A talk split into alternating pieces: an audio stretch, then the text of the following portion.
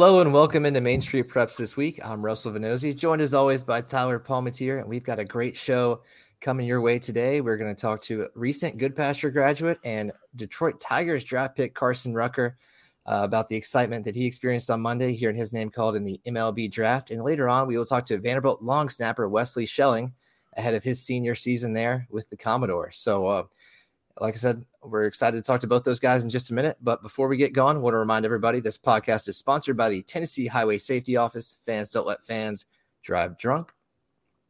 Let's go ahead and bring in Carson Rucker now, who's going to join us by video if you're watching on screen. Carson, thanks for being here. Yes, sir. Thanks for having me. So, Carson, there had to be some some nervous uh, anticipation there on Monday. Uh, well, really dating back to Sunday when the draft started. Um, but on Monday it happened. You went in the fourth round, pick 107 to the Detroit Tigers. I guess what was that day like for you and your family as you were sort of waiting out the draft and then and then the celebration afterwards once you were picked? I mean, it was pretty stressful. Um, really, just after it happened, I just broke down in tears because all the hard work hard work I've put in. So it's pretty crazy, unreal moment. I'll definitely not forget. Uh, Carson, what is that process like? Are you did you get a call or a text beforehand? No, did you know the pick was coming, or are you just sitting there watching the MLB draft tracker, and then all of a sudden you're just like, "There's my name." Uh, yeah, my my advisor um gave me a call, and he was like, he was like, gave me a number, and I was just said yes or no, and ended up saying yes, and uh, it was like three picks ahead. They accepted it, so I knew then, and I just broke down pretty unreal. So this is something that's sort of been building for you over the last couple seasons. Of course, you had a great senior year there at Goodpasture this season, and understand that pro scouts were regularly coming to see you, uh, hit batting practice, uh, to see you playing games and all that. I guess at what point did you think that you know you might have a chance to get drafted so high that you know you'd have this decision whether you want to go straight to the straight to the pros or or to go to college? Honestly, it didn't really hit until um, like halfway through the season, I was like, man, I could really do this, and this is what what I really want to do. So, um, just taking out the end of the season, trying to perform well, um, to get drafted. So, and it ended up happening. So, I'm very blessed for that. So, uh, Carson, I guess the question after hearing kind of what you said, are you are you expecting to sign with Detroit? Uh, and if so, uh, is that is it bittersweet to kind of be skipping college to play baseball at Tennessee? Uh, yeah, I, I, I am gonna sign. Um, that's the plan. Everything works out, but um, yeah, I just think it's the best thing for me at this point in my life. So, um, I'm excited for the next step. So, in the last couple days, how much have you gotten a chance to kind of research the Tiger, Tigers organization, uh, kind of get your bearings? If um, you had a chance to kind of familiar, familiarize yourself with the team at all? Yeah, I, I really like the Tigers. Um, doing some research, um, like how they go about their business. Um, so I think it's a really good organization I can fit into, and move up in the in the minors. There's some projection projections, Carson, that have you moving to third base at the next level. Uh, I don't know what all they've told you. Do you, do you expect that move, and uh, are you going to miss shortstop, or uh, how do you feel about a potential position change there?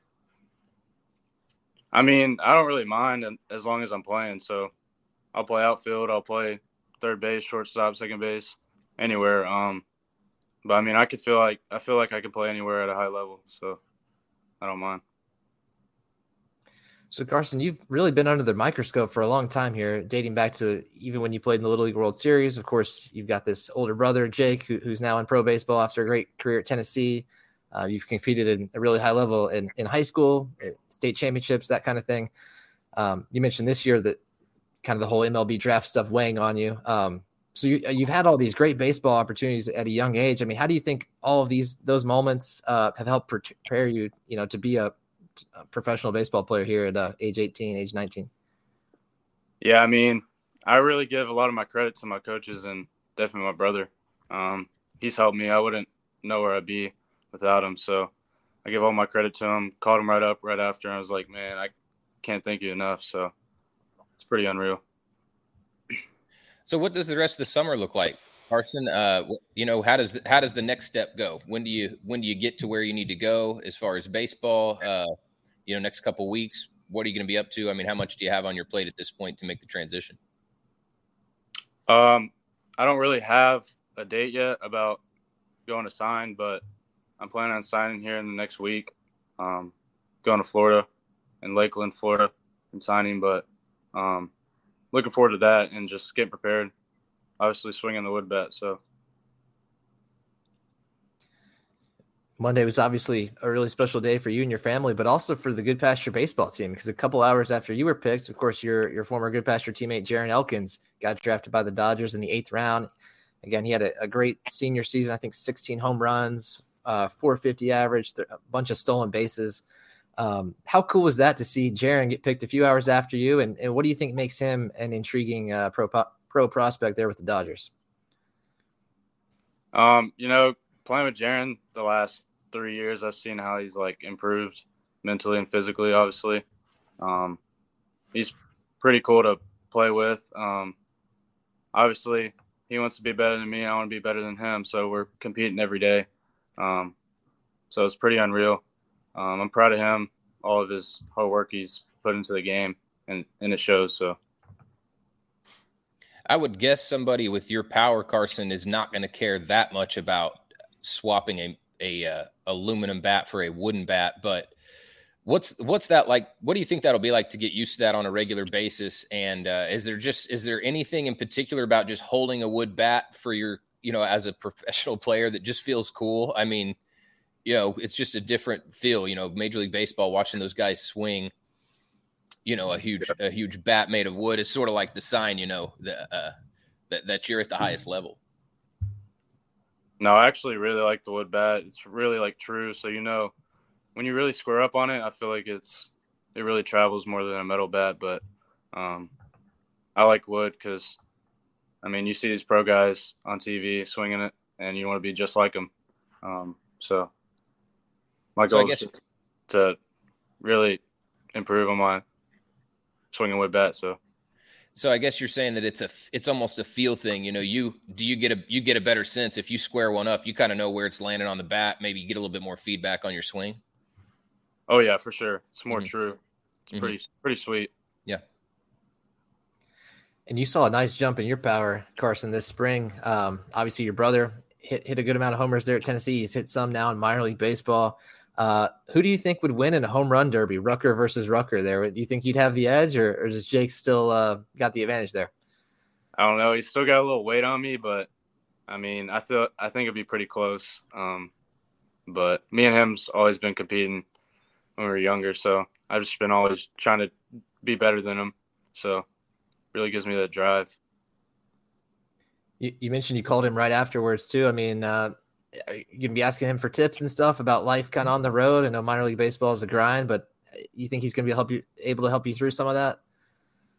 Oh yeah, I've learned so much in the past like day or so, uh, knowing what's coming for me, um, which is pretty cool. It's an it's an advantage um, against all the other kids. So I'm very blessed for that. Well, Carson, we're looking forward to following both you and Jake there in the minors as you guys uh, push closer to uh, the MLB. So congratulations again. Thanks for joining us, and uh, thank you. We'll talk talk soon. Thanks for having me. All right, that's been Carson Rucker, Detroit Tigers draft pick. As he said, he's going to be signing with the Tigers, foregoing his college eligibility there at Tennessee. So, congratulations to him. We're going to take a quick break now, uh, a couple commercials, and we'll come back with Vanderbilt long snapper Wesley Schelling. So, stick around for that.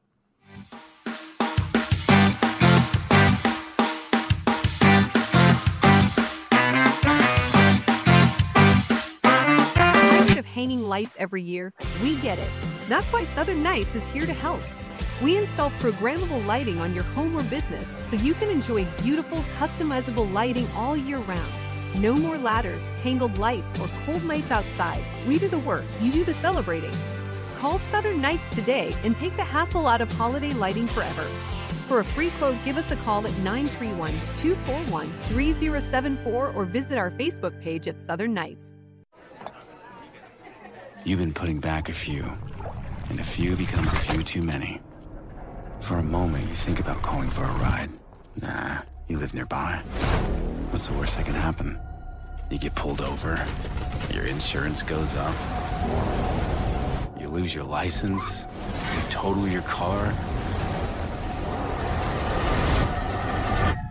you kill someone.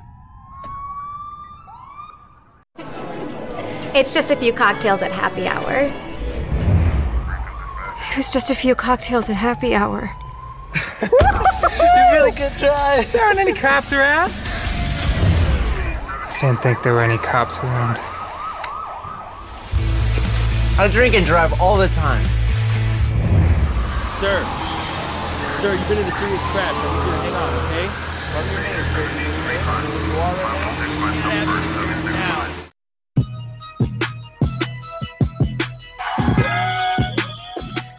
We are moving right along here on Main Street Preps this week. Excited to be joined now by Vanderbilt long snapper Wesley Schelling, who's getting ready for his senior season there with the Commodores. Wesley, thanks for being here today. Absolutely. Thanks for having me on.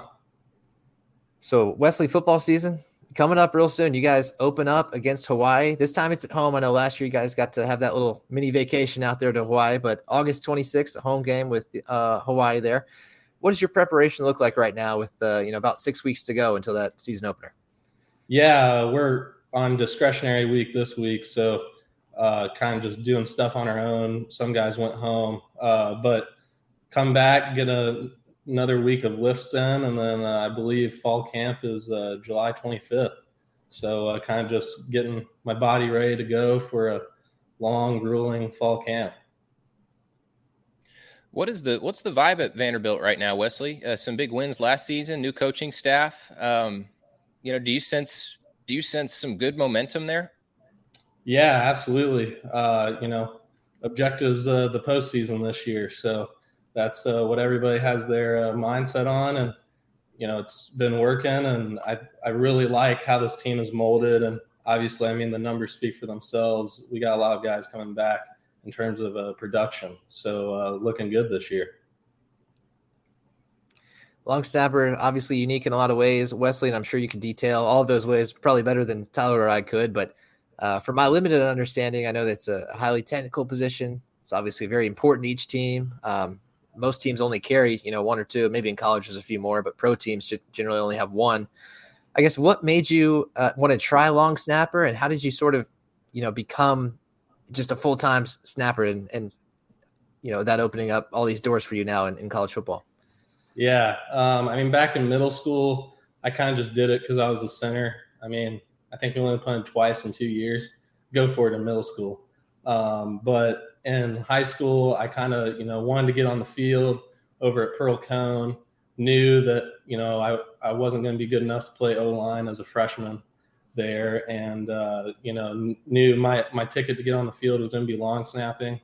And, uh, you know, I played freshman, JV, and varsity that year so I played, I believe, close to 40 football games uh, that season when it came between all three of those. But yeah, I kind of just saw it, and you know, the guy they had wasn't doing very well, and I was just like, "Hey, coach, I can do this. Let me, uh, you know, try it out." And got through the first season, um, and then started going to camps and seeing that kind of the way I thought, um, very detail oriented, kind of the that works very well with long snappers is you know you got to be very detailed uh, day in day out to you know not drive yourself insane so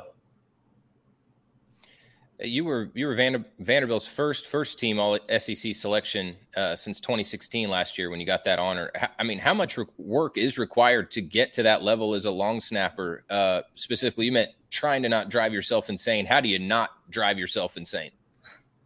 Um, that's that's a good question. I'm still trying to figure it out, but uh, you know, just every day going in there knowing that you got to get better because uh, there's some days you walk in and it's money, it's on the hip every single time, and there's other days you walk in and it's like, man, you know, I'm kind of missing side to side or up and down. Uh, just a lot of hard work at the end of the day. Hard work pays off, and um, you know, staying level headed, not getting too high or too low, and uh, you know, just staying consistent is the you know name of the game. At, I think even from high school to college, you know, long snappers I've seen and even dudes that are older than me, the the guys that stick around are the ones that are the most consistent.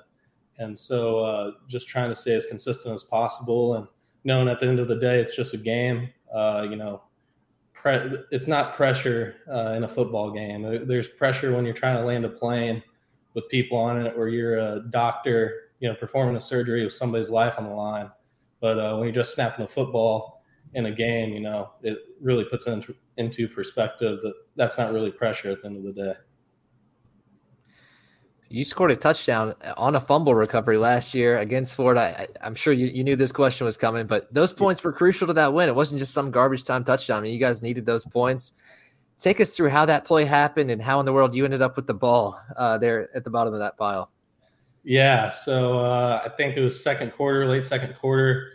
Uh, we punted it away, kind of trying to pin them deep, honestly. Um, and you know, Matt Hayball, our punter, put up a good punt, and I was running down the field, and they didn't want to put anybody on me, which was uh, kind of different. Certain teams, depending on the week, you know, put somebody on me and try to block me and prevent me from getting downfield, and they just left me unaccounted for. And I ran down there, and obviously um, you know, their returner muffed it into the end zone, and our gunner um, had a shot at it, and he tried to pick it up. It got smacked out of his hands, and it was it was sitting just laying in between his legs. By the time I got down there, and I saw that it was still a loose ball, just laying there in between his legs, uh, you know, dove right in there, and it's pretty funny. I have like one hand on the ball and my other hand on the ball, and my gunner's leg is just in between me and my hands on the ball. And, you know, it's pretty funny because I'm just sitting there holding on for dear life, making sure I don't uh, lose that football and just held on to it. And man, I, the bottom of those piles can get uh, pretty intense pretty quickly. So you kind of just got to hold on for dear life. And then afterwards got up and, uh, you know, handed the ref the ball, started celebrating with my teammates, and uh, then I said, "Well, I guess I gotta go. I gotta go snap the extra point now." So yeah, snaps snaps are just totally underrated and overlooked by by everybody in football. I mean, uh, specifically, you know, you you were able to snap two game winning field goals last season, uh, Colorado State and UConn. That's just something that people, or I should say, 2021, I believe. Yeah. Um, yeah.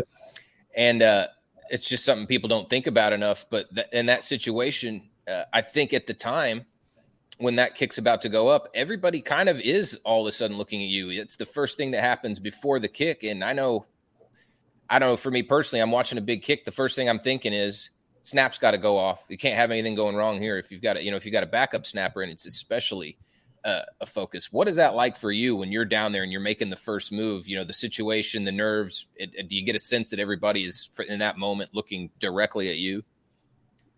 Yeah, I mean, in the moment, you're not really thinking about it. I, I definitely kind of before ever snapping any game winners in a game, you know, you always think about that. Like you ask guys, like I've asked guys before, you know, I was even put in those situations, how that feels. And, you know, you kind of just try to replicate, replicate it in practice as many times as you can. Um, I'll give Coach Lee a lot of credit. He does integrate that into practice. You know, hey, you know, specialists get ready. It's about to be a game-winning field goal, or just situations that are rare. I mean, a game-winning field goal doesn't happen every day.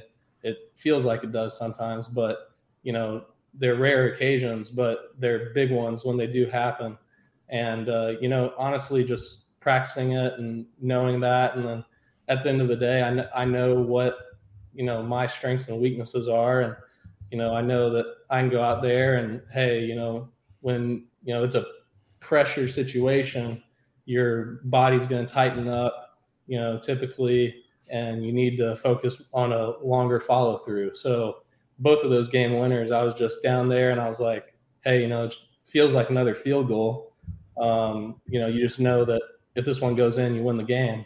And, uh, you know, just making sure I get down there, go through my same routine, and then follow through and, uh, you know, the holder catches it with laces out, hopefully, and then uh, the kicker puts it up and in. And so, uh, to me, that was the way I think about it, and I visualize a lot. Um, you know, visualize game winners. You know, as funny as it may sound, I did visualize scoring a touchdown. Um, you know, but that was years of visualization, and then you know, finally it happened, and then same with the game winners you know, it, I did not expect those situations to happen like on that day. but uh, you know I was ready for it when it happened. So.